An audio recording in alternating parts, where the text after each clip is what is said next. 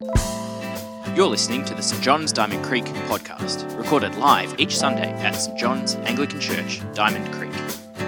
This episode presented by Senior Minister Tim Johnson.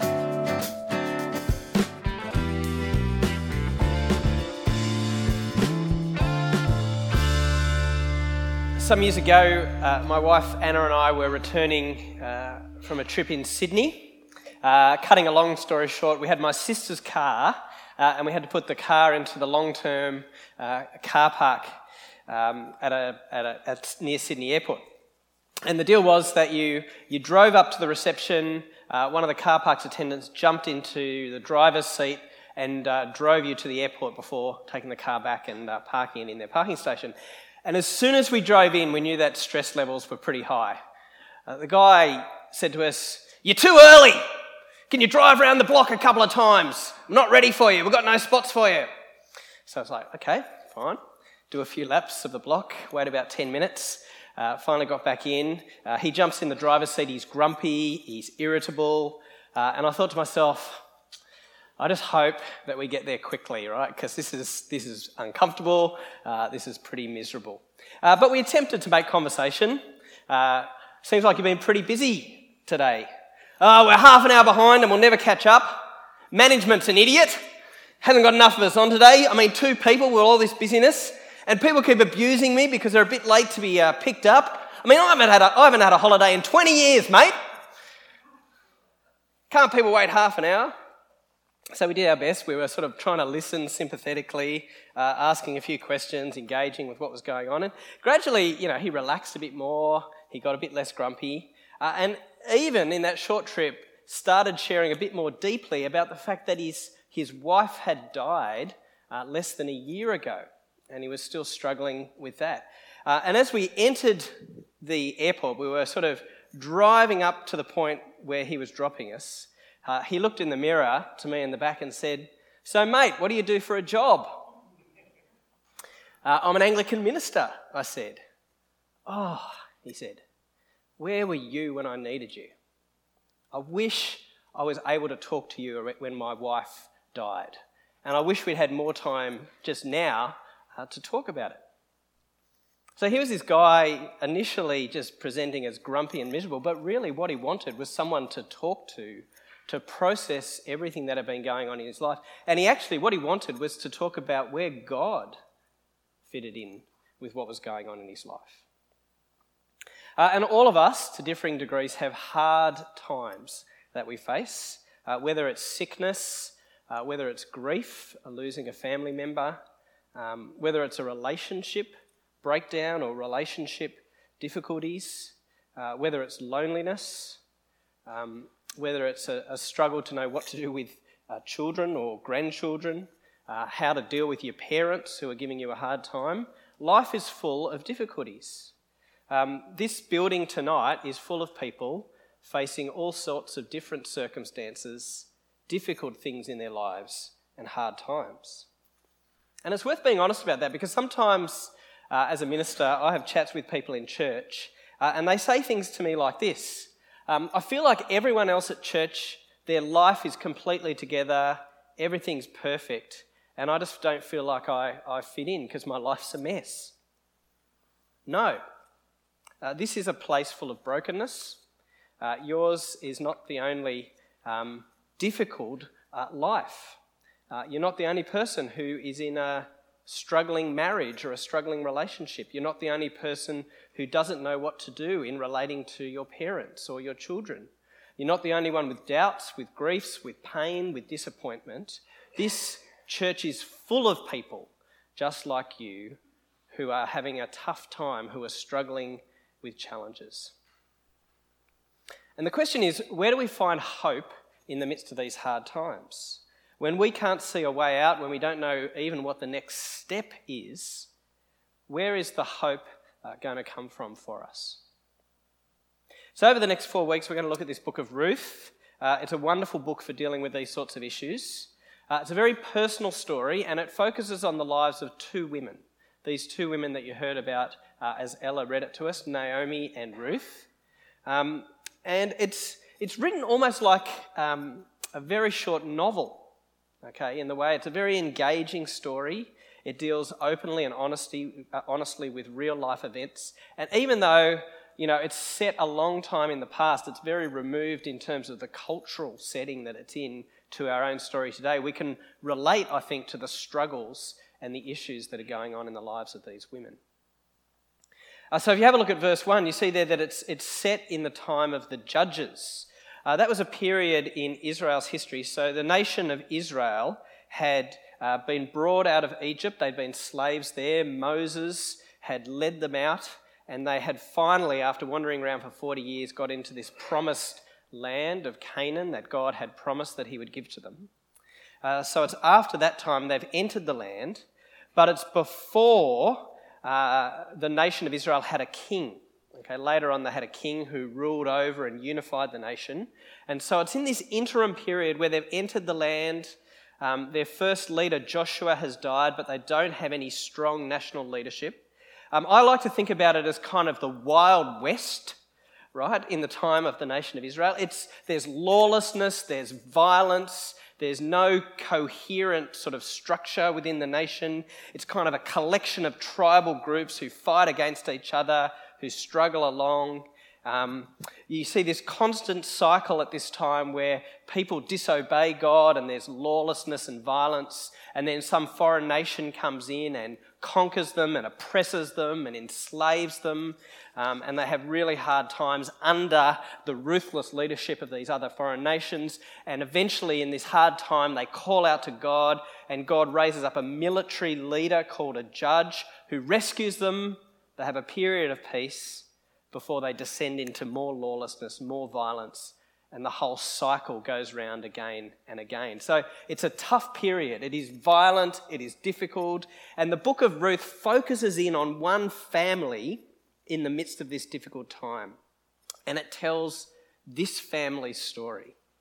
So as we follow the story of Ruth and Naomi, we're seeing hard times in action, and we can ask the question where will hope come from in the midst of their hard times?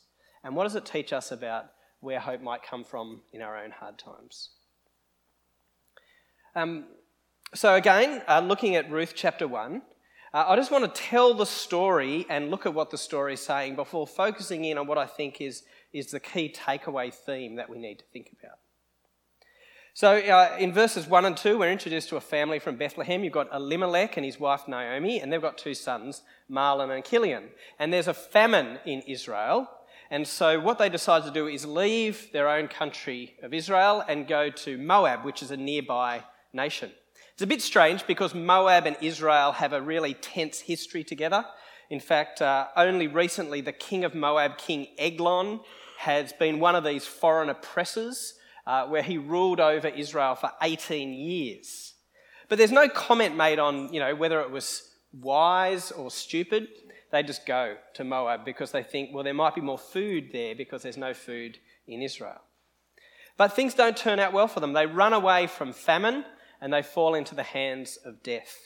Firstly, Elimelech dies, and then Mahlon and Chilion die. And in the space of five verses, Naomi's world, entire world, has fallen apart. Okay? Twice you see there in these verses, you read the words, she was left. Her husband dies, and she's left. Then her sons die, and she was left. It's trying to capture that sense of loneliness, isolation that she would have felt. Now, it's presented pretty quickly in these five verses. Within the space of five verses, her entire world has collapsed, but it's a period of 10 years that this happens over. Uh, and you get a sense of the sort of situation that Naomi is left in, right? She's got the tragedy of having lost her family members, but she's also in a serious financial crisis. Okay, so this is a very male dominated society. For a woman at the time, she couldn't really work easily to support herself. And so, with all of the men in her family, her husband and her sons gone, she's got no means really of supporting herself. She's got no grandchildren who might be able to help. And here's another unspoken problem. It's not explicit there in the text, but her sons have been married for about 10 years, but they don't have any children. So clearly, attempts to have children have failed. There's a sense of sadness there, of a lack of descendants. Uh, and there's no hope there because there's no male grandchildren who might grow up and be able to support the family. So Naomi is just left. She's left, and all she has is her two daughters in law, these two Moabite foreign women, um, Orpah, uh, not Oprah, Orpah, well done, Ella, you got that one right, um, and Ruth. And the question is, you know, what hope is there? Everything has collapsed. The entire world has collapsed around them. And it just looks like there's going to be poverty, there's going to be hunger, and then death awaiting them. So Naomi decides the only thing that she can do is return home uh, to Bethlehem, where she's come from. Uh, and the key word, uh, if you have a look from verses 6 through to 18, the key word in that middle section is the word return or go back. So, in the original uh, language that this was written in, in Hebrew, that word just comes up again and again and again and again. The text keeps hitting it. It's the same word. Sometimes it's translated here for us return, sometimes go back. And the question is, right, Naomi has decided that she's going to return, verse 6, and she sets out um, with her daughters in law on the road, which will take them back, verse 7. And then there's a series of dialogues that's going on where Naomi speaks and then the daughter in laws speak back to her. And the question is will they go back with Naomi, home with her, or will they go back to their own country of Moab? Um, which way will they go? So in verse 8, Naomi says, Go back each of you to your mother's home. She says, Go back. That's the place for you. Right? Find another husband, go back to your, go back to your parents, go back to Moab. But that doesn't work. So in verse 10, Ruth and Orpah say, No, we will go back with you to your people. So Naomi turns up the heat in verse 11. Return home. Go back, my daughters. Why would you come with me? Uh, and then, in very, fairly blunt terms, she lays out the situation. She says, I'm too old to get married. Even if I got married tonight, even if I got pregnant tonight, are you really going to wait until those little babies grow up to be men old enough to marry uh, so that you could have husbands and be looked after? Right, the situation's hopeless. They're better off abandoning Naomi and going back to Moab. So um, in verse 14, there's loud weeping. Orpah kisses her mother in law goodbye, but we're told that Ruth clung to her. So Naomi has to make one more attempt to convince Ruth. Verse 15 Look, your sister in law is going back to her people and her gods. Go back with her. And then what follows is one of the most beautiful speeches in the Bible as Ruth powerfully responds Don't urge me to leave you or to turn back from you. Where you go, I will go. Where you stay, I will stay. Your people will be my people. Your God will be my God. When you die, I will die, and there I will be buried. May the Lord deal with me, be it ever so severely, if even death separates you and me. Ruth has decided, rather than going back to her own people, she's going back with Naomi. And her literal clinging to her in verse 14 is expressed in words as a determination that I'm going to stick with you, I'm going to follow you, whatever the circumstances. It's a wonderful expression of friendship, of faithfulness, of commitment, and sticking with someone, whatever the circumstances. She's utterly committed to Naomi, and Naomi's God will now be her God. Now, we don't really know uh, how much Ruth knows about the Lord, Yahweh, the God of Israel, the God of, that we read about in the Bible. She might know a little bit from Naomi and from um, Mahlon and the others. But in the context, she's really choosing to stick with Naomi in the first instance, and therefore, Naomi's God is going to be the God that she will follow, and she commits herself uh, to that God. Uh, she even swears an oath in his name in verse 14. Uh, and that's it. She's under, she's given herself uh, to God's protection. So in verse 18, uh, Naomi realizes that she's beaten. She doesn't try and convince Ruth anymore, and the two of them continue on their way back to Bethlehem. Uh, the last section uh, from verses 19 to 22 show the impact that all of this tragedy has had on Naomi. She and Ruth return to Bethlehem, and the town is buzzing at their return. Uh, the women of the town ask themselves, Can this really be Naomi? They don't recognize her. She's so uh, run down by everything that she's experienced. Admittedly, uh, 10 years has, has passed, that they almost don't recognize her because her life has been so terrible and so hard. But even more telling is Naomi's response. She says, I don't want you to call me Naomi anymore. Okay, that name doesn't fit me. The name Naomi means uh, pleasant, delightful, uh, sweet, um, lovely. All right, so that, that sort of meaning. She said, that's, that's not my life. My life is not lovely, it's not pleasant, it's not sweet. What I want you to call me instead is, is Mara, because that name means bitterness. That's a better name. That suits my circumstances.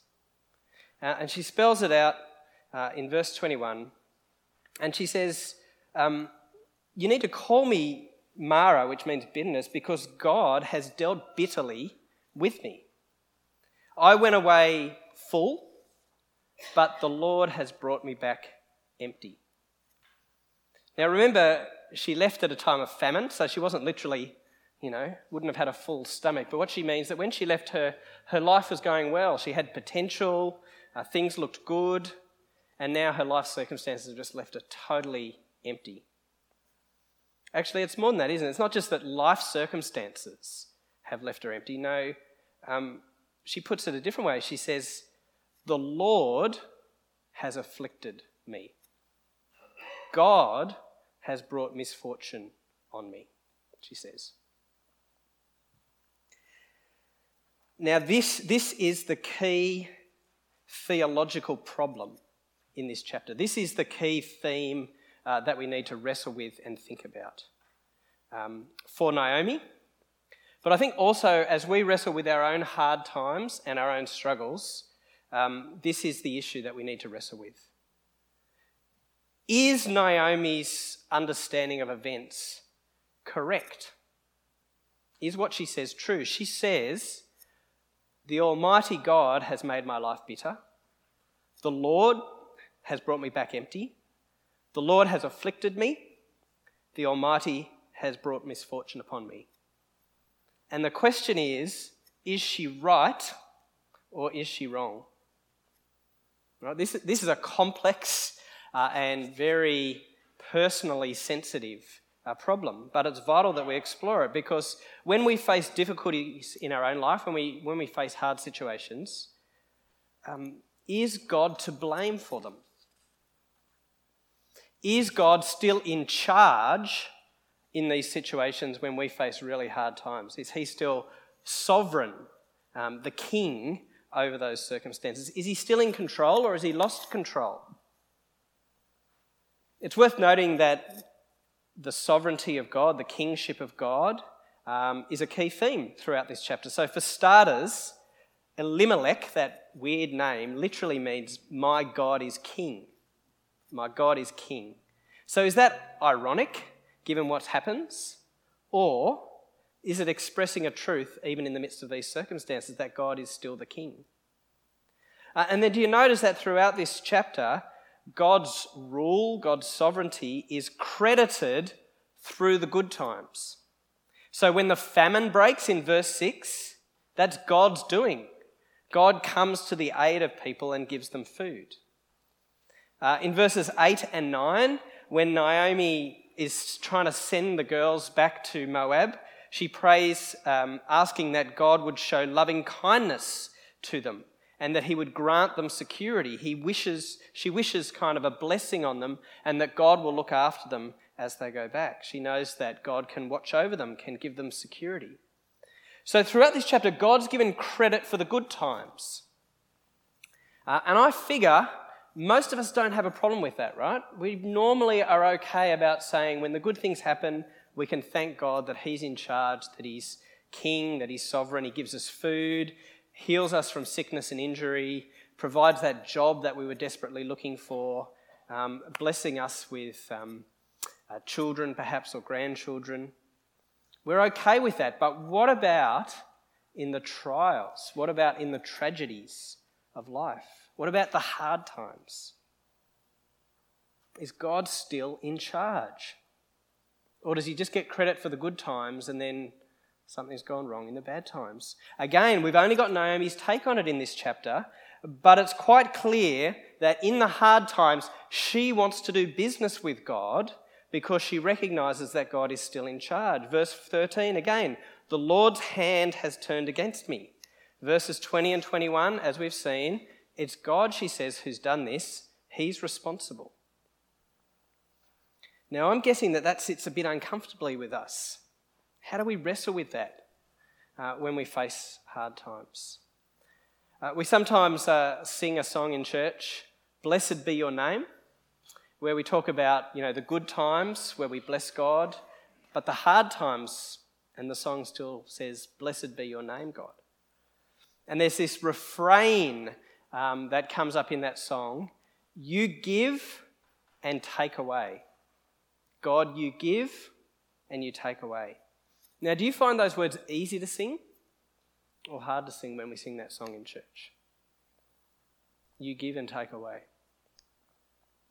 I was on a church camp uh, five years ago, uh, and we sang that song. The band was really rocking, uh, was really upbeat. People were, were really getting into the song, hands um, uplifted, joyfully singing along through that refrain You give and take away.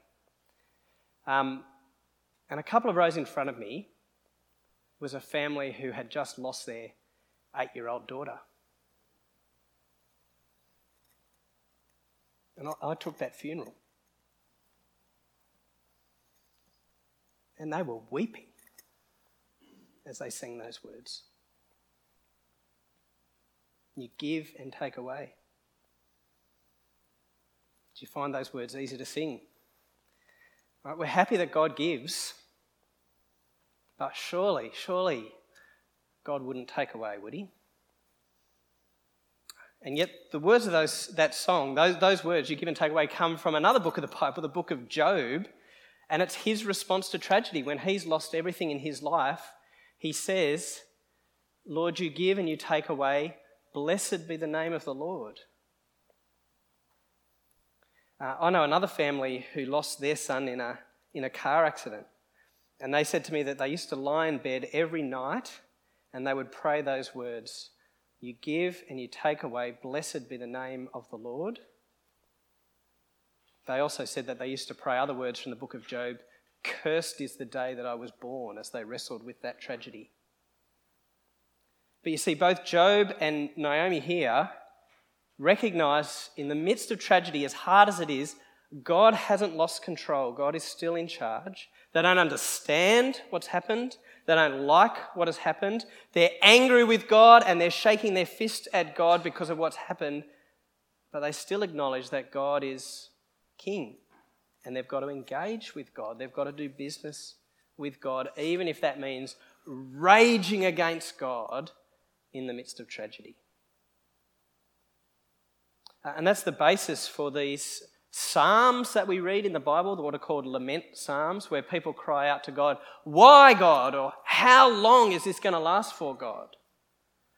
These are real expressions of faith, right? These are, in the midst of tragedy, ways of expressing faith and saying to God, I don't understand, but I'm turning to you in the midst of my anger, my confusion, my doubts, my frustration. And it's actually the right response for us to keep looking to God in those circumstances. Rather than turning away from God, rather than sort of thinking, oh, well, God's lost control of the situation, to actually do business with God and to wrestle with God and to rage against God. Uh, we may not understand why certain things happen. We may not be able to conceive how God can let certain things happen. I certainly don't pretend that I know why or sit comfortably in lots of circumstances. And yet I still trust what the Bible says that God is in charge, that God will work out things for the good of those who love Him. Uh, and I hope in the fact that God's time frames for doing good span eternity, not just months, years, or even decades. God is the King, and God will prove to be the king even in the midst of hard times. As we read on in this story, we'll see that God, God actually is the king still in the story of Ruth and Naomi, but you'll have to come back um, uh, next week and beyond to actually see how that works. But I'm confident too that, that God will prove to be the king in your circumstances as well. God hasn't lost control. Uh, God isn't sort of out of the picture, but He's the one that we need to turn to and do business with. Where is there hope in hard times? Uh, ultimately, it only comes from God, who is King, who is faithful, He keeps His promises, and who is abounding in steadfast love, love that doesn't give up. Uh, so let me pray for us. God, there is so much uh, in this world and in this life, in our own circumstances, that we just don't understand. We bring to you our own brokenness and the difficulties and the struggles uh, in this room tonight. Uh, and we, we ask that you would work in the midst of these hard times that people are experiencing. Uh, even when it feels like you've lost control, please help us to come to you uh, to shout at you, uh, to rage against you, but to deal with you uh, as God and King of all of the circumstances of our lives. Uh, please help us to keep trusting you and sticking with you in the midst of hard times. And we thank you that you are the one who gives us hope. Uh, and ultimately, you do that through your Son, the Lord Jesus Christ. And it's in his name we pray. Amen.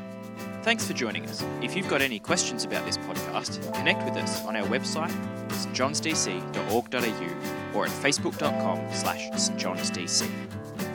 Don't forget, you can join us live in Diamond Creek every Sunday at 9.30am and 6pm.